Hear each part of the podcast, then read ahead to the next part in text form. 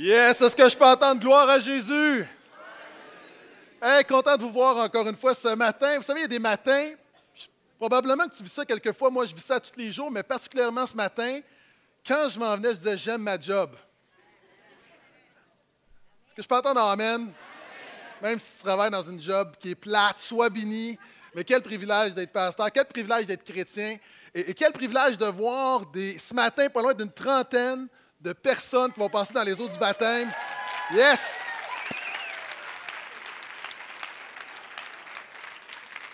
Trentaine, on en a à peu près, vous savez, les chiffres bougent un peu, donc à peu près une quinzaine à la deuxième, une, une douzaine à la première. Donc, félicitations, euh, très, très inspiré, très fier de vous, inspiré par votre courage. Se faire baptiser, ça prend du courage. Est-ce que vous êtes d'accord avec ça? Chapeau, vraiment, soyez bénis ce matin. Euh, et ce matin, on termine la série, puis c'est vraiment c'est un message très simple. En fait, c'est un verset. On est dans une série qui se nomme De chrétien à disciple, où on voit qu'être un disciple de Jésus, c'est plus grand qu'être un chrétien de Jésus. Pourquoi? Souvent aujourd'hui, dans notre culture, croire en Jésus, c'est être un chrétien, mais ce n'est pas ça l'Évangile. Jésus n'est pas venu pour que des gens croient en lui. Il est venu pour que des gens croient en lui, se confient en lui, soient transformés par lui et le suivent jour après jour. Et ça, c'est un disciple de Jésus.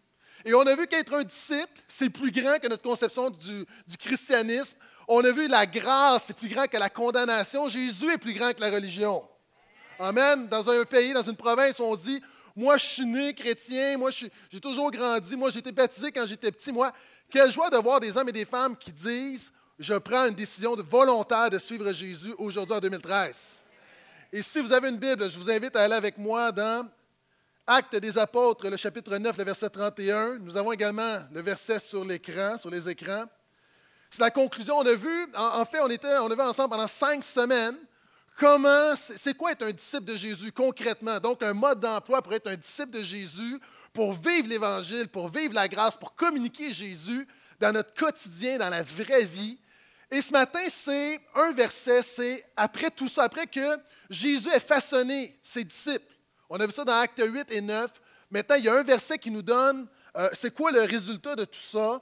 Donc, c'est très simple. Mais si on avait à prendre une photo de cette église-là qui est transformée, qui revient à sa mission première, voici à quoi ça ressemble. Et à l'église de Portail en 2013, on est dans un virage où on veut revenir à l'essentiel, on veut revenir centré sur Jésus, centré sur les gens, faire des disciples. Nous ne sommes pas dans la business de, de faire des projets, des projets, des constructions. On veut simplement toucher une vie à la fois et ça, c'est un virage vraiment important.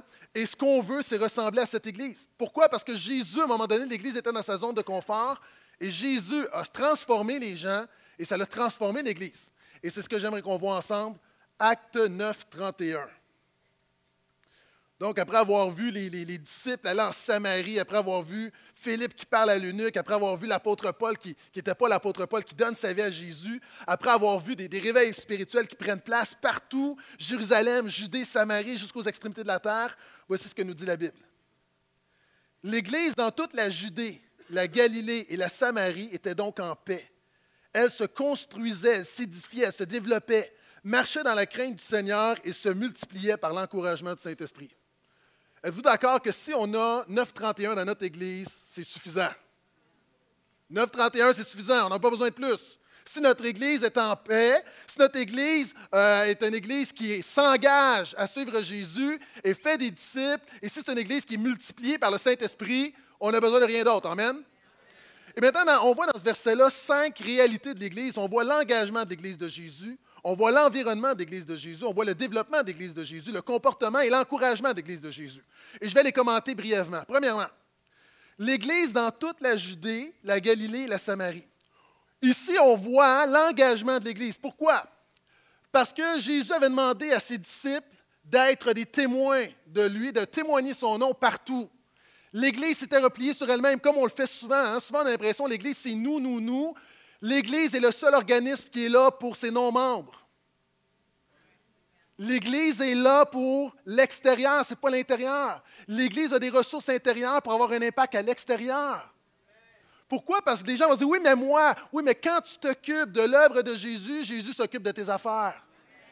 Donc, quand on est centré sur les autres, Dieu s'occupe de toi. Mais quand on est centré sur nous, on coupe la grâce, on coupe la bénédiction et on est dans un cercle vicieux. Et on voit ici des hommes et des femmes qui retournent à leur mission première et qui refusent de jouer à l'Église. Maintenant, c'est facile hein, aujourd'hui au Québec de jouer à l'Église, de se réunir, de dire gloire à Jésus de faire en sorte que ça n'impacte pas notre quotidien. Et ça fait penser à une petite vidéo, ça dure 8 secondes. Regardez bien. Vous savez, au soccer, il y a des gens qui. Euh, comment est-ce qu'on dit faker? C'est qui, qui font semblant. Voyez un joueur de soccer qui fait semblant, ça va vite.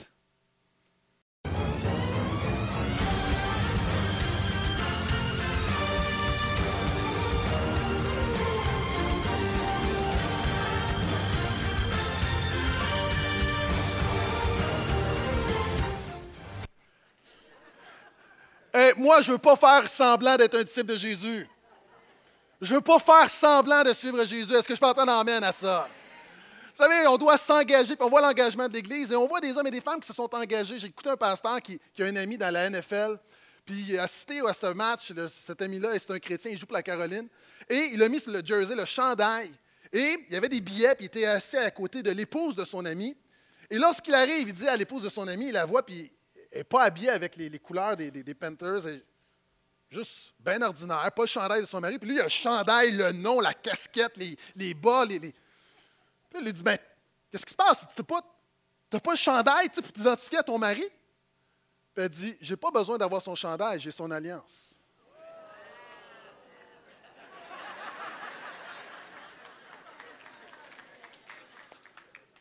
Avec Jésus, c'est facile de mettre un chandail de l'équipe de Jésus. Go Jésus, go Jésus, et de l'enlever à la maison, au travail, dans ta maison, partout. Mais je déclare que je n'enlève pas le chandail. Je n'ai pas besoin de chandail de Jésus. J'ai une alliance avec Jésus.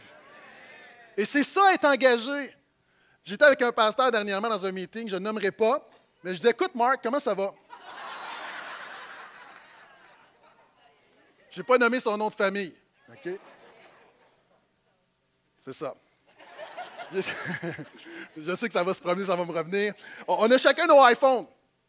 Et là, lui, moi, il regarde l'image de l'arrière, le papier peint, le fond d'écran. Et c'est une image de ma femme. Hein? Ma femme, elle, son fond d'écran, c'est une plante. Elle aime. Je ne sais pas s'il y a un message, ça veut communiquer quelque chose, mais c'est comme, elle aime le jardinage. Moi, moi j'ai une photo de toi, chérie. OK? Et, Pasteur Marc Lecomte, lui, euh, sur son iPhone, il y a un fond d'écran des Steelers. Lui, c'est un fan des Steelers, vraiment, même c'est presque de l'idolâtrie, là, il a besoin de délivrance, c'est comme, c'est, c'est, non, mais vraiment intensément, c'est vraiment un fan. Euh, sa nièce est ici, et euh, on va la menacer pour pas qu'elle me, pas qu'elle me vendre. Mais Pasteur Marc, ça, puis, et là, je le revois à l'ITF cette semaine. Puis là, je dis, puis tes Steelers, vont vraiment pas bien, les Steelers, puis il dit, oh, j'ai enlevé mon fond d'écran. Moi, je peux pas enlever la photo de ma femme quand ça va pas bien. Ah, une mauvaise journée. Hein? On va mettre d'autres choses. Non, et juste quand ça va bien, non, je n'ai pas le choix. OK, pourquoi? Parce que j'ai un engagement. Jésus, quand tu es engagé, tu sais Jésus que ça allait bien ou pas. Tu ne sais pas Jésus juste quand ça fait ton affaire. Et ceux qui vont se faire baptiser ne sont pas parfaits, mais déclarent Je prends l'engagement de suivre Jésus. D'ailleurs, l'apôtre Pierre nous dit que l'engagement, le baptême, c'est l'engagement de suivre Jésus. Et c'est pourquoi j'ai mis beaucoup d'accent. Parce que dans notre culture, dans notre église, dans les églises évangéliques, souvent le baptême est quelque chose d'optionnel parce qu'on vient d'un milieu, écoutez-moi bien, on vient d'un milieu catholique où moi j'ai grandi catholique, je me suis fait baptiser, j'ai fait ma confirmation. Et un des obstacles de ma vie, quand j'ai donné vraiment ma vie à Jésus, puis je ne parle pas d'un type d'église, je ne parle pas évangélique catholique, quand j'ai décidé de suivre Jésus, puis pas juste dire, moi je suis né catholique, moi l'un des grands obstacles dans ma vie, c'était le baptême. Pourquoi? Parce que j'avais été baptisé quand j'étais petit, j'avais l'impression de, de renier quelque chose. Puis, à un moment donné, j'ai compris. J'ai compris que quand j'étais petit, on m'a baptisé, mais j'étais inconscient, je ne m'en rappelle pas. C'était involontaire. les enfants, je me suis fait baptiser, mais mes parents ont dit on le fait baptiser parce que c'est la tradition. On a mis un petit peu d'eau sur mon front. Mais quand j'ai regardé la Bible, je me suis rendu compte que le baptême, c'est un acte conscient, volontaire, puis on ne met pas un petit peu d'eau sur toi, on te met toi dans beaucoup d'eau. Pourquoi? Parce que quand tu rencontres Jésus, ça, ça dépeigne ça change ta vie. Je vois, il y, a, des belles madames, vous vous êtes coiffées, vous vous êtes maquillées. OK, profitez-en, il vous reste 10 minutes. Pourquoi? Parce que l'image de l'eau, c'est l'image de la mort et de la résurrection. Puis là, tu sors, puis ton maquillage coule. Si tu une femme, euh, sinon c'est correct, messieurs, ça vous appartient. Euh, les cheveux tout croche. Mais c'est ça, quand tu rencontres Jésus, tu ne restes pas intact, tu ne restes pas toi-même, il transforme ta vie. Donc, c'est un engagement.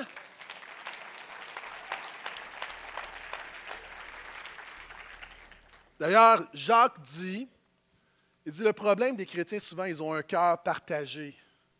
Hein, on est partagé, on n'est pas vraiment Jésus. On a assez de Jésus, on ne peut pas s'en passer, mais on n'en a pas assez pour complètement changer nos vies. En passant, la semaine prochaine, on célèbre l'Action de grâce. Soyez là dans deux semaines. Je commence une série sur l'Épître de Jacques. Donc, l'Épître de Jacques, pendant un mois, vous allez voir, c'est une, super épître qui, et c'est vraiment un livre très, très, très pratique. Donc, soyez là.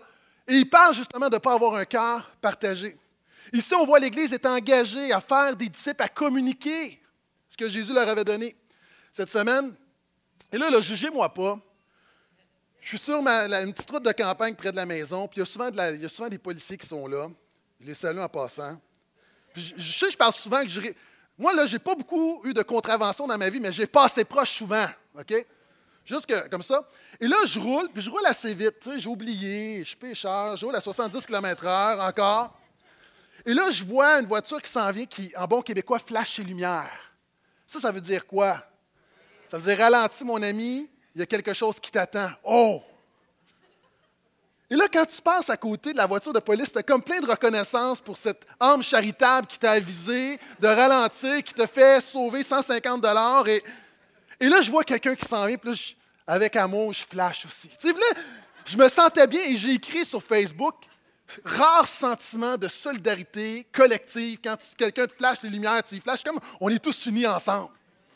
Mais là, il y a quelqu'un qui dit euh, Pasteur, ce que tu as fait là, c'est illégal. Moi, ça, c'est illégal. Tu n'as pas le droit d'avertir quelqu'un qui a des policiers. Et moi, j'étais un peu insulté parce que moi, ma job, c'est de toujours prévenir les gens afin qu'ils ne se fassent pas condamner par la loi. Je prêche l'Évangile. C'est vrai, déformation, c'est comme. Puis ce que ça me dit, c'est que la loi de Dieu est supérieure à la loi des hommes. Dieu est gracieux. Ce que ça dit, c'est quoi? Et là, vous allez voir, c'est très spirituel. Être un disciple de Jésus, c'est de dire aux gens, mon ami, tu vas te faire pogner. Mon ami, ta vie n'est pas en règle. Mon ami, ce que tu as besoin dans ta vie, ce n'est pas de ralentir, ce n'est pas de moins pécher. Tu as besoin de changer de direction, tu as besoin de repentance, tu as besoin de réaliser que Jésus est venu justement afin que tu ne te fasses pas condamner par la loi. Parce que nous sommes tous coupables selon la loi de Dieu. Nous sommes tous pécheurs, on fait tous le mal. On essaie de se convaincre qu'on est des bonnes personnes. Sois sérieux à un moment donné. Notre cœur est tortueux, puis on a besoin d'un sauveur qui nous sorte de là. Et notre job, quand tu as goûté, quand quelqu'un, chacun d'entre nous, un jour, quelqu'un a flashé les lumières de l'évangile de grâce dans ta vie, tu es appelé à le faire en retour. Tu es appelé à le faire. Alors qu'il monde qui s'en va en enfer, une éternité sans Dieu, quelle joie de savoir que non seulement Dieu ne va pas te, punir, d'aviser ces gens-là, mais Jésus te demande de le faire, de donner ce que tu as reçu. Est-ce que je peux entendre amène à ça? Ça, c'est l'Évangile, mes amis.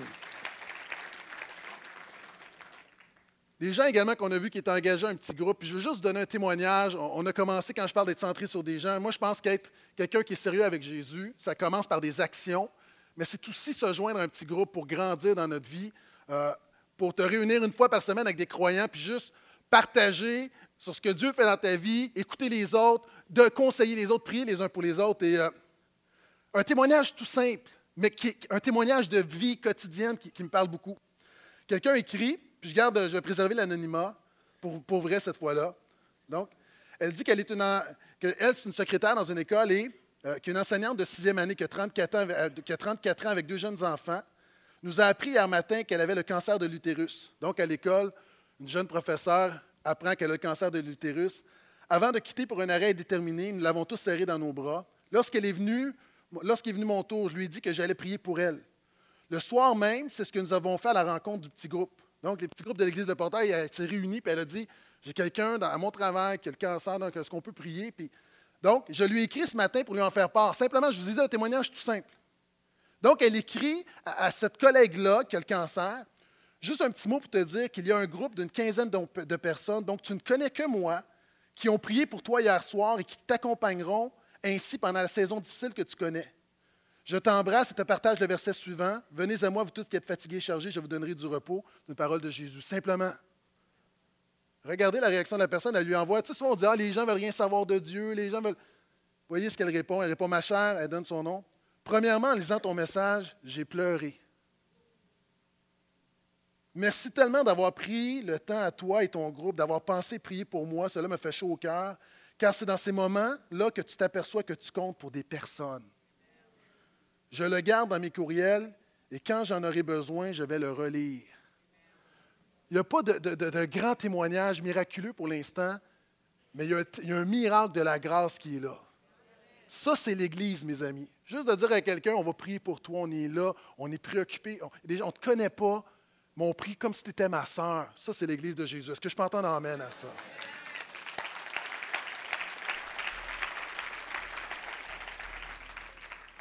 je termine avec ce point, l'engagement, parce que j'en ai d'autres. Puis j'ai dit à l'équipe, j'ai dit à Pasteur Phil, si je prêche plus qu'une demi-heure ce matin, lève-toi et frappe-moi, parce que j'ai juste un verset. Et là, je me rends compte que j'ai juste trois mots et ça fait 15 minutes, donc je vais bientôt finir. C'est un engagement également des gens qui étaient engagés à communiquer Jésus partout dans la région. Et ça, ça me permet de faire une petite parenthèse sur on veut commencer une église à Terrebonne, un site à Terrebonne, début janvier. Et une des choses que j'aime de mon Église, de notre Église, c'est que je sais que vous êtes derrière le projet. Tout le monde, souvent on a, pris on a pris des décisions difficiles dans les dernières années et majoritairement les gens, là, vous êtes derrière l'équipe pastorale et moi je veux vous remercier. Mais vous savez, quelquefois ça prend un petit peu plus que ça. Il y a quelqu'un qui avait été dans un pays, je n'aimerais pas le pays parce que je ne veux pas nécessairement rentrer dans, qu'on juge une nation ou quoi que ce soit, mais rentrer dans un pays et dans ce pays-là, les femmes marchent derrière les hommes. Les hommes marchent, puis les femmes marchent derrière parce que les femmes ne sont pas dignes de marcher avec les hommes. Des années plus tard, dans une période de guerre, cette personne est retournée dans le même pays et elle s'est rendue compte qu'il y avait eu un changement, il y avait une évolution dans les relations hommes-femmes où c'est les femmes qui marchaient devant les hommes maintenant. Et cette journaliste-là a dit Wow! Avant, les hommes étaient en avant, et là, maintenant, il s'est passé quelque chose au niveau de la culture.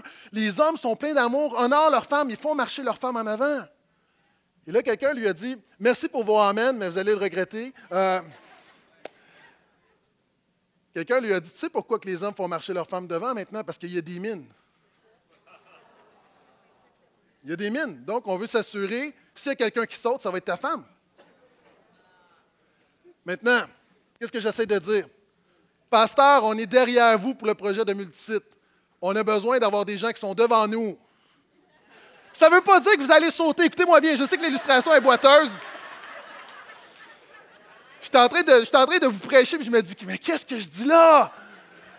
Mais le projet, de, commencer une église à Terrebonne, on a besoin des hommes et des femmes qui vont aller, qui vont bâtir l'église, qui vont s'investir, qui vont marcher par la foi, qui vont prendre les risques, qui vont être là. Euh, il y a beaucoup de gens, on est ici, on ne peut pas être à deux places en même temps, mais on a besoin d'hommes et de femmes qui vont dire, moi, là, peut-être, je vais, je vais l'essayer pendant un an. Un an, je vais m'engager. Si vous êtes de la région de Terrebonne, Mascouche, Repentigny, euh, Bois des Filions, moi, je vous encourage fortement à considérer vous joindre à l'Église de Terrebonne parce qu'on ne veut pas juste le lancer, on veut que ça marche, on veut que ça ait un impact. Donc, on ne veut pas commencer, et on a déjà plusieurs personnes, on ne croit pas que commencer avec 20 personnes, c'est le plan que Jésus nous a donné. On pense vraiment qu'on a besoin de commencer, sans dire un nombre, d'avoir un impact là-bas. Puis il y a de bons leaders on a besoin que vous vous joigniez. Donc, si c'est votre cas, plusieurs personnes étaient à la réunion d'affaires. On est encore en période où on, recrute, on est en train de monter l'équipe. À la fin de la réunion, allez à la table. Pasteur Max est là. Euh, allez poser vos questions ou simplement donnez votre nom, mais je vous demande, OK, c'est votre pasteur qui vous parle de prier, à savoir si Jésus vous demande de vous joindre à l'Église de Terrebonne. Géographiquement, vous êtes dans le coin simplement parce qu'il y a un appel on a besoin d'hommes et de femmes matures également qui vont être là, puis vont dire, moi, pendant une année, là, je vais m'investir, puis on croit qu'au travers d'une année, il y a quelque chose qui va prendre place et que le Seigneur va bénir. Est-ce que je peux entendre Amen? Yes! OK, je continue. L'Église était en paix. Vous savez, si tu veux savoir si une Église c'est vraiment, fait vraiment l'œuvre de Jésus, l'apôtre Paul dit dans Romains 14 que le royaume de Dieu, c'est la justice, la paix et la joie par le Saint-Esprit. Quand tu sors d'une église, quand tu sors d'un petit groupe, quand tu sors d'un moment avec Dieu, si tu veux savoir vraiment si c'est l'œuvre du Saint-Esprit, est-ce que tu as le goût de mettre ta vie en règle avec Dieu? Est-ce que tu es dans la paix? Est-ce que tu es dans la joie? Et moi, ma prière, c'est Seigneur, merci pour la paix, merci pour la joie, merci pour, la justice qu'il y a dans ce lieu. Et moi, j'ai dit, Seigneur, garde-nous dans la paix. Vous savez, l'Église avait des défis. Parenthèse personnelle. Il m'arrive quelquefois de, de me réaliser au courant de la journée que j'ai perdu ma paix. Que pour une raison que je ne comprends pas, je suis agité, je suis de mauvaise humeur, je suis angoissé, il y a quelque chose qui se passe dans mon cœur. Et tout à coup, je me rends compte, je peux être en train de faire des choses de la vie quotidienne, j'ai perdu ma paix. Et là, je dois m'arrêter, puis ce que je fais, je me dis, Seigneur, où est-ce que j'ai perdu ma paix? Et là, je regarde, puis souvent, je remonte, c'est un courriel que j'ai reçu, c'est un appel que j'ai reçu, c'est une pensée qui m'est revenue, et je peux, 95% des fois, je peux remonter à un événement qui me fait perdre ma paix. Et là, je me dis, j'ai besoin de retrouver ma paix. Et quand tu perds ta paix, les gens disent, je vais aller chercher ma paix. Non. Quand tu as perdu ta paix, ce que tu as besoin de gagner, c'est Jésus. Et c'est là que je me dis, Seigneur Jésus, j'ai besoin de toi. Et là, je me confie en Jésus, puis ma paix revient. Je vous dis, ça marche, là. Je suis un pasteur comme vous, là, j'ai des défis, j'ai des affaires. Je pourrais être insomniaque à vie. Mais j'ai appris, puis je la perds ma paix. Mais j'ai appris que quand je perds ma paix, je connais quelqu'un qui est ma paix. Et ça, c'est vrai pour les églises. Tant que Jésus est le centre de ta vie, de notre Église, on va avoir des défis. Ça ne sera pas facile. Il va y avoir des tentations, il va y avoir des tempêtes. Mais je connais des gens qui sont paniqués sur le bord de la plage, je connais des gens qui sont en paix dans la tempête. Pourquoi? Parce que la paix n'est pas extérieure, elle est intérieure. Et ça, c'est ce qu'on veut pour notre Église. Amen. Je continue. L'Église, elle se développait. Donc, on parle, elle se construisait, elle s'édifiait. Je vous ai déjà parlé brièvement de cet homme Castro qui, euh, aux États-Unis, a kidnappé trois jeunes femmes, euh, les a violées, et euh, même il y en a une qui a eu un ou deux enfants. vous connaissez l'histoire? Est-ce qu'on peut mettre l'image de la maison, s'il vous plaît? Donc, c'est la maison où a eu lieu euh, le drame, le crime. Et ce qu'on a décidé de faire il n'y a pas longtemps, on a décidé de détruire la maison.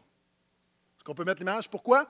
Parce qu'on ne voulait pas que cette maison. Vous savez, il y a des gens là, qui sont vraiment tordus. Et on ne voulait pas que cette maison devienne un pèlerinage où des gens veulent aller voir où ce qui s'est passé. Puis on s'est dit, ça, là, c'était le mal, et ça, on n'en veut pas, donc on détruit. Moi, j'aimerais te parler du Dieu de la démolition ce matin. C'est cool. Dieu de la démolition. Est-ce que tu savais que Jésus est venu pour démolir?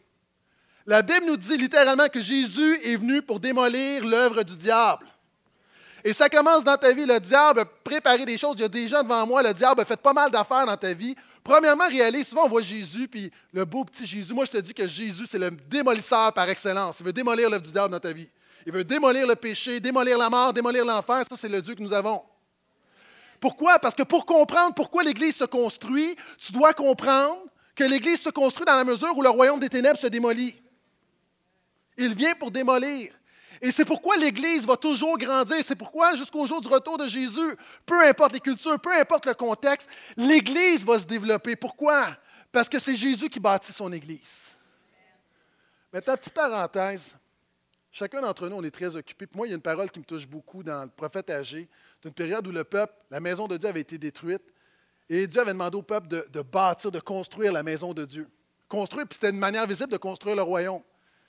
Et les gens, à un moment donné, ont commencé, étaient trop occupés, bâtissaient leur vie, puis Dieu va dire littéralement, AG 1, 9, si ma mémoire est fidèle. Vous construisez vos maisons, mais vous négligez de construire ma maison. Et le défi du chrétien dans notre culture, savez-vous, c'est quoi? C'est de, pendant qu'on se bâtit une famille, une carrière, une maison, qu'on se bâtit une vie, quelquefois, il ne reste pas beaucoup de place pour bâtir le royaume de Dieu. Et les premiers disciples réalisaient, puis je ne parle pas juste d'implication, je parle dans, le quotidien, alors que tu te bâtis une carrière, je te défie de mettre la même énergie pour bâtir le royaume de Dieu dans ton quotidien. Pour bâtir, alors que tu bâtis une famille, pour bâtir le royaume de Dieu dans ta maison. Et ces hommes et ces femmes, pourquoi est-ce que l'Église se développait? C'est parce que c'est des hommes et des femmes qui avaient décidé, non seulement on va se bâtir une vie, c'est légitime, mais notre priorité, c'est toujours de bâtir le royaume de Dieu. La priorité, c'est l'éternité. Parce que tout ce que tu as maintenant, ta maison, ton char, ta job, ton réel, ça va disparaître. D'ici là, 100 ans, il ne restera rien de ça. Mais ce que tu fais pour Jésus est éternel et ça demeure. Amen. L'Église, elle marchait dans la crainte du Seigneur. J'ai presque terminé. Elle marchait dans la crainte du Seigneur. Ça aussi, il y a des gens qui sont ici avec nous pour la première fois ce matin, puis tu trouves, tu trouves ça un peu bizarre. Tu dis, j'aime l'Église, il y a de la joie. Et là, tu parles de l'Église marchait dans la crainte. La crainte, c'est la révérence, c'est le sentiment d'adoration. La crainte, vous savez, c'est quoi la crainte? Je vais donner un exemple. Quand tu vas au garage ou quand tu rencontres. Moi, moi je ne suis pas quelqu'un de très. Comment je pourrais dire? Je suis un gars simple. Mais quelquefois, je trouve ça insultant quand tu vas dans un commerce, la personne te. Hey, toi, mais hey, hey le gros. Euh, trop familier. Tu sais, il y a comme un minimum. Tu sais, moi, quand mes enfants, une serveuse qui nous sert, mon enfant, il va, il lui dire dessus, c'est que non, non, hey, OK, tu respectes les gens, c'est pas comme ça ça marche, là. C'est pas ta meilleure amie. Et quelquefois, notre Dieu, on l'a tellement fait un petit Jésus qu'on a oublié combien il est majestueux, merveilleux et puissant. Et gracieux. Mais l'Église qui est dans la crainte, c'est pas que tu as peur, c'est que tu as une révérence. Quand tu sais que tu marches au nom de Jésus et tu sais que Jésus est avec toi, que Jésus a l'œil sur toi et tu sais que tu ne peux pas faire n'importe quoi avec ta vie. Moi, voulez-vous, je vous dis, j'ai la crainte. J'ai la crainte que mes proches passent une éternité en enfer. J'ai la crainte que mes enfants vivent dans une église qui a dilué l'Évangile. J'ai la crainte de devenir un club social religieux. J'ai la crainte de ne pas être un disciple de Jésus. Moi, je vous dis ça, j'ai peur de ça. Ça ne me paralyse pas, ça me motive de dire Seigneur, donne-moi la grâce d'être un disciple de Jésus dans une église de disciples. Parce que je peux entendre amène encore une fois ça. Il y a un homme qui a fait quelque chose de, très, très touchant. On peut mettre la première image, s'il vous plaît. Cet homme a le cancer.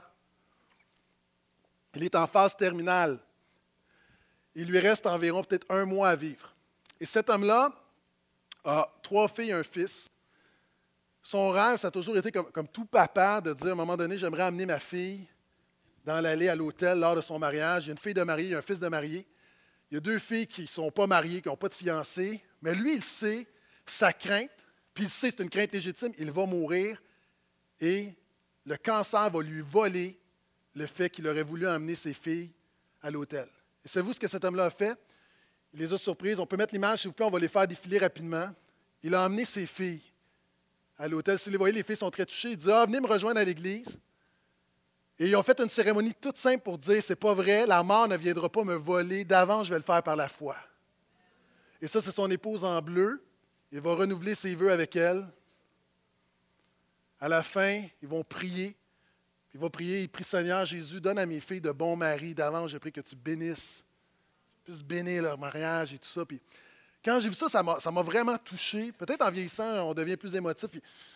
Ça m'a touché de dire un homme qui, marche par la foi, littéralement, il marche par la foi, parce qu'il y, a une crainte, pas qui, l'angoisse, mais il y a quelque chose qu'il ne verra pas, puis c'est dit par la foi, c'est plus fort que tout. Et l'Église marchait. C'est quoi? C'est un comportement. Si on veut faire un impact, ces disciples-là, c'est qu'ils marchaient dans la crainte du Seigneur, ils marchaient avec révérence, puis des fois, nos vies ne sont pas parfaites. Il y a des affaires que tu ne vois pas, il y a des affaires que tu manques, il y a des affaires qui ne fonctionnent pas, il y a des affaires, des choses qui meurent dans ta vie.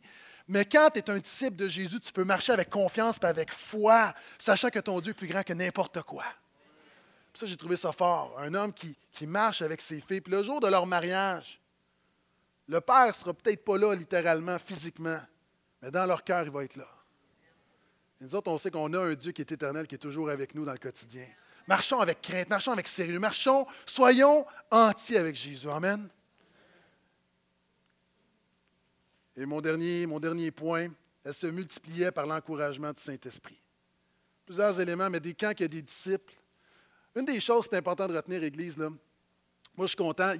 à l'autre baptême, on a eu 42 personnes qui se sont faites baptiser. Ce matin, on en a 27, 28. Euh, on regarde les chiffres, puis wow! Savez-vous quoi? Je disais ça, je pense que à Pasteur Phil, je disais ça cette semaine.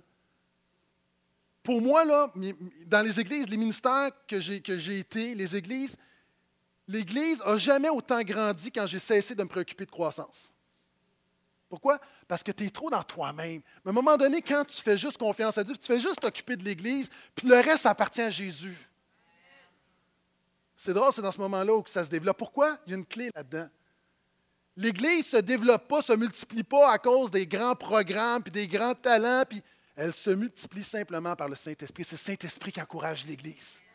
Ah, des hommes, des femmes qui se font baptiser, là, c'est pas parce que j'ai été très, très convaincant, c'est spirituel, c'est Saint-Esprit qui a touché leur cœur. Des hommes et des femmes qui disent, moi, je vais suivre Jésus dans une société où tout nous dit de ne pas suivre Jésus, je m'excuse, c'est spirituel. Puis ce matin, de dire des, centaines et des centaines de personnes qui sont dans une église, une église carrée, ordinaire, qui viennent pour entendre la parole de Jésus, encore, c'est très spirituel. C'est l'œuvre de l'Esprit. Puis c'est l'Esprit qui le fait, qui encourage. Et ça, moi, ça me donne beaucoup de confiance parce que je me dis, ah, ça repose entre les mains de Jésus. C'est Saint-Esprit. Moi, là, vous savez, la différence entre faire de l'exercice avec un coach et pas de coach, c'est le jour et la nuit. Parce que quand tu es tout seul, c'est comme, à un moment donné, tu lâches. Mais moi, il y, a, une parole qui me stimule puis qui me terrorise en même temps. C'est quand le coach, quand je suis plus capable puis je veux me cacher, puis là, le coach dit une parole très spirituelle Ah ouais, Gaétan C'est drôle, tu n'as pas le choix. Tu n'as pas le choix, tu réagis. Et spirituellement, on ne le voit pas, mais le Saint-Esprit dit Ah ouais, Église de portail. Peu importe qui tu es, je ne sais pas si c'est un équivalent en créole, c'est pas même bagaille, mais tu sais, ou en espagnol, tu sais, comme Yariba, Yariba. Peu importe la langue de l'esprit, mais il y a quelque chose, le Saint-Esprit encourage. Amen. Yes, est-ce qu'on peut acclamer le Seigneur une dernière fois?